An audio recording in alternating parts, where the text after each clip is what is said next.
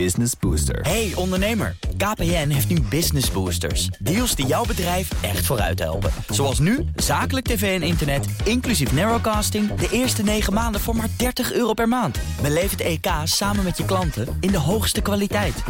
Kijk op kpn.com slash businessbooster. Business Booster. Update. Wij gaan naar Herbert Blankenstein, die is presentator van BNR's CryptoCast... ons programma over bitcoin en andere digitale coins. Herbert, goedemorgen.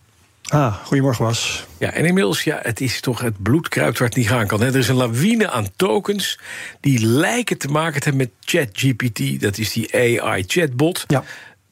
Komt die er ooit, een officiële ChatGPT-coin? Nee, dat lijkt me niet. Nee, nee. Ehm, je hebt OpenAI, de, de club waar dat ChatGPT is ontwikkeld. Die heeft zeker geen token in de wereld gebracht. Daar zijn ze niet voor. Microsoft heeft de technologie in Bing gestopt, de zoekmachine. Doet ook niks met crypto. Dus het is heel eenvoudig. Als je een crypto tegenkomt met ChatGPT in de naam, ja, dan is het gewoon nep en dat weet je dan. En dan is het dus ook een manier om jouw geld uit de zak te kloppen. Ja, en zijn er inmiddels veel van dat soort nep-tokens?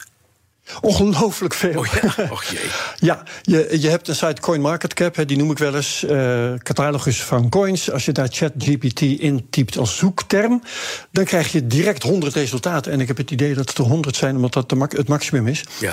uh, aan zoekresultaten. Um, de crypto nieuwsite CoinDesk en Bitcoinist die hebben berichten hierover, hebben het over honderden van dit soort coins. En grappig is nog PackShield Alert, dat is een crypto-onderzoeker op Twitter, die heeft één bron aan aangewezen die er in zijn eentje al tientallen heeft geproduceerd. Dus ja, het is, het is een, echt een rage. Nou zeg, hoe herken je ze als fake? Want als er honderden zijn, ja, moet je wel even zeker ja. weten met wie je zaken doet, toch? Ja, nou op zo'n CoinMarketCap en ook CoinGecko... daar kun je de koers ja. volgen van een coin die je gevonden hebt... en dan zie je bijvoorbeeld dat hij even snel piekt en meteen weer instort. Ja, dan neemt de maker zijn winst, dus dat is uh, goed te zien. Maar ja, achteraf, hè. Je wilt het misschien vooraf zien. Zeker, ja, voordat jij geld, geld insteekt. Ja, ja um, nou, de naam is dus al een rode vlag. Maar op diezelfde uh, catalogus-site zie je dat de marktkapitalisatie... en ook het handelsvolume heel klein zijn. Handel soms maar honderden dollars per dag. En en dat ze alleen op hele onbekende kleine exchanges worden verhandeld. Nou, die paar honderd dollar is vaak al genoeg voor de maker om het rendabel te maken.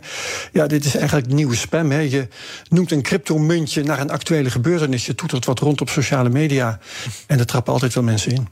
Dat blijkt, ja. En dan nog even iets totaal anders. Die verdwenen crypto-koningin, Raya Ignatova. Ja. Een beetje celebrity nieuws. Die is dood. Oh. Nou, ja?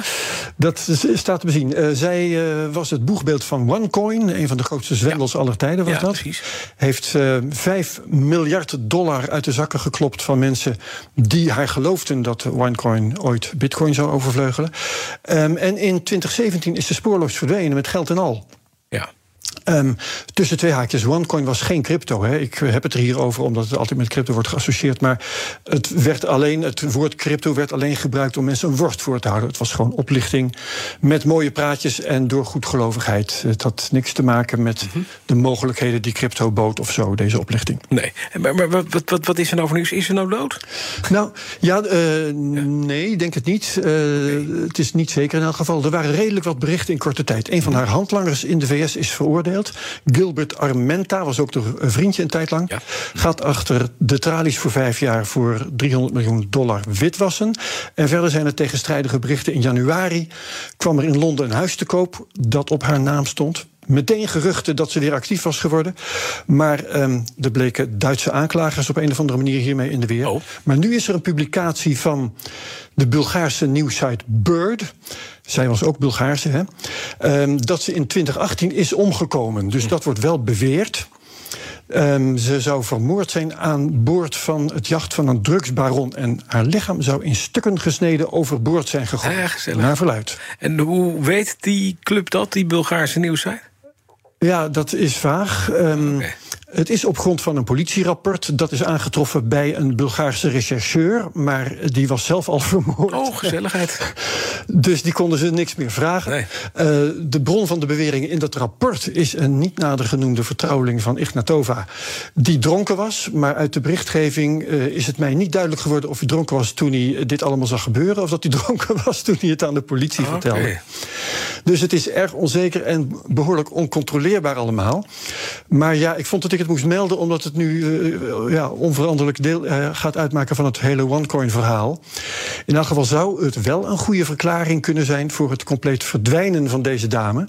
He, dat ze nu dood is, bedoel ik. Dat is uh, dan in dat verband lijkt dat vrij logisch. En er zijn wel mensen vermoord voor minder dan 5 miljard. Ja. Dus het is mogelijk, maar de, uit wat er bekend is geworden, durf ik het niet met zekerheid te zeggen. En nog even een podcasttip van de BBC, The Missing Crypto Queen. Gaat hierover echt Ja, een precies. fantastische podcast. Onvoorstelbaar verhaal. Ja, dat uh, klopt ook. En er zijn vervolgen van verschenen intussen. Dat is een hele mooie serie, moet je zeker volgen. Ten slotte, wat uh, heb je deze week in de Cryptocast, Herbert? Um, nou, vorige week dreigde ik er al mee. We gaan het hebben over ordinals. Dat is de techniek om NFT's te maken op de blockchain van Bitcoin. Uh, en inscriptions is een woord dat daarbij hoort. Dat zijn die NFT's zelf die je zo maakt. En we hebben te gast allebei de gebroeders Slachter, Bert en Peter. Hebben we allebei even nodig. Uh, met verenigde krachten gaan ze uitleggen waarom dit nu opeens kan. Wat de perspectieven zijn. Bijvoorbeeld meer inkomsten voor miners, noemde ik vorige week al. En Peter blijkt dan een stuk sceptischer dan Bert. Peter denkt dat die Bitcoin-NFT's uh, eigenlijk snel weer vergeten worden. Mm. Dus uh, interessant.